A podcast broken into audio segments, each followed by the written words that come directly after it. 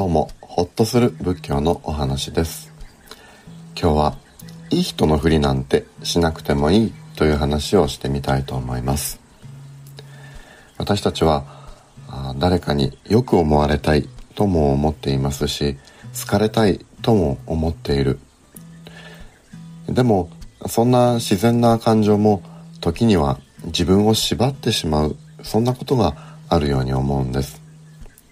ありのままの自分そのままの自分というものをみんなの前でも表現できていたらそれは楽ちんじゃないのかなとも思ったりします。見栄ですとかあまあプライドですとかそういったものがありますからありのままというのは言われてもなかなか難しいものでもありますね。そんな私たちがつけているいい人の仮面というものですがそれは本当に自分で進んでつけているのかというようなことを思うのです。それを考えるきっかけになる物語を今日は紹介させていただきます。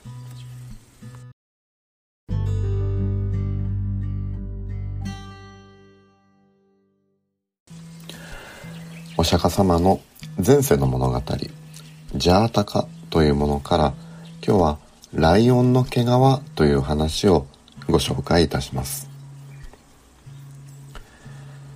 ある地主が大勢の農夫を使い畑を耕し麦をまいていました。麦は芽生えてぐんぐん伸びて日の光を浴びて青々とそよいでいました。いつの年もこうして農夫たちは畑を耕し麦を作り実れば取り入れて暮らしていました。その年農夫たちが作った麦の畑に奇妙な動物が出てきて伸びかかった麦を片っ端から食べていました。それは頭から背中にかけてはライオンであり尻尾や背丈はロバとよく似ているそんな珍妙な動物でした。追い払ってしまおう。畑を荒らすやつを。地主は変な動物を見て叫びました。しかし農夫たちは誰一人追い払いに出ていくものはありませんでした。あれはライオンだ。恐ろしい。みんなは尻込みをします。変な動物は近寄るもいない近寄る者もいないで悠々と麦を食べていました。さて周りに誰もいない頃を見計らって一人の商人が変な動物のそばへ来ました。商人は無造作にライオンの頭をつかむとバサッとそれを剥ぎ取ります。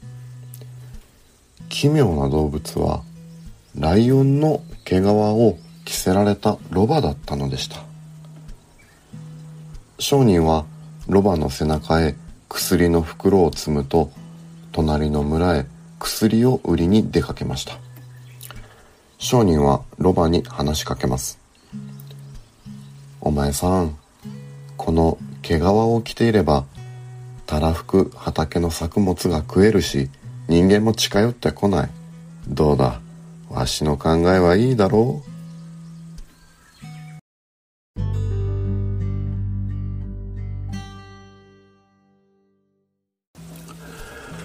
そしてあくる日の朝商人は自分が宿屋で朝食を食べる間自分のロバにまたライオンの毛皮を着せて麦畑へ放しておきました。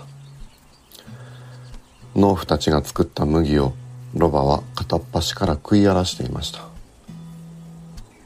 農夫たちは自分たちが汗を流して作った麦を食われ畑を踏み荒らされるのにはたまりかねていました。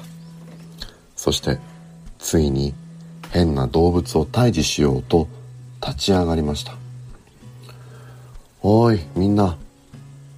刀や弓を持って集まるんだ。あの妙なライオンをやっつけてしまおう。農夫たちは手分けをして触れ回りました。日の光がキラキラと畑に輝き出した頃ロバは緑の麦を腹いっぱい食べ終わりました。そして農夫たちは一人一人弓矢を持ちライオンを捕らえようと集まってきました。やがて男たちはホラ貝を吹き太鼓を打ち鳴らします。わ農夫たちは時の声を上げてライオンに近づきます。ロバは驚いて一声高くいななきました。ややロバだぞ。ロバの声で泣いたぞ。農夫たちはロバだとわかるとぐるりとその動物を取り囲みます。ライオンに見せかけて人を騙していた。その化けの皮が剥がれました。農夫たちはロバを捕らえ麦の畑を食い荒らされた仕返しをしたのです。そしてライオンの毛皮も剥ぎ取られてしまいました。ロバは裸にされそこに横たわっていました。薬売りの商人がやってきてその横たわったロバを見ました。商人は歌を唱えます。ライオンの毛皮まとって声立てず威厳攻め威厳示せばいつまでも食べられたものを良い麦を余計な声で自滅したロバの稲なき命取り。唱え終わった後薬売りはロバを置いて立ち去りました。これがライオンの毛皮というお話です。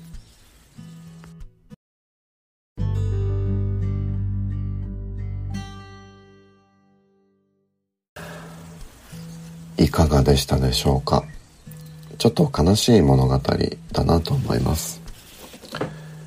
ここで注目したいのはロバはライオンの毛皮をかぶって麦をお腹いっぱい食べるというそんなことを享受していたんですがそのライオンの毛皮はロバが進んでかぶったものではないというところを私は注目したいと思います。確かに美味しい思いをロバはしたんですがその毛皮ライオンの毛皮は商人にかぶせられたものでした。威厳を示すことで周りを威嚇して自分に近づかせないようとすることができたロバ。麦を食べるということができたロバ。でも最後にはそれが剥がれ痛い思いをしたのもロバでした。ここで商人はちっとも痛い思い嫌な思いはしていません。私たちはいい人というその仮面をかぶっていることがあります。それは時に私たちにいい思いを運んでくれたりもするんですがその仮面をかぶることでやがては化けの皮が剥がれ痛い目をすることもあります。本当にそのいい人の仮面というのは自分で進んでつけているのでしょうか。世間や社会または人の目というものが私たちにいい人の仮面をかぶせてはいないでしょうか。やがてその化けの皮が剥がれて痛い目をするのは私たち。かぶせたその本人たち。それは世間かもしれませんしいろんな社会かもしれませんがそれは痛い思いをしないのかもしれません。ここで思い切っていい人の仮面というのを自分で剥いでみる。というのもいいかもしれません。そんなことを教えてくれる物語でした。ようこそようこそお聴きくださいました。それではどうぞご無理なく。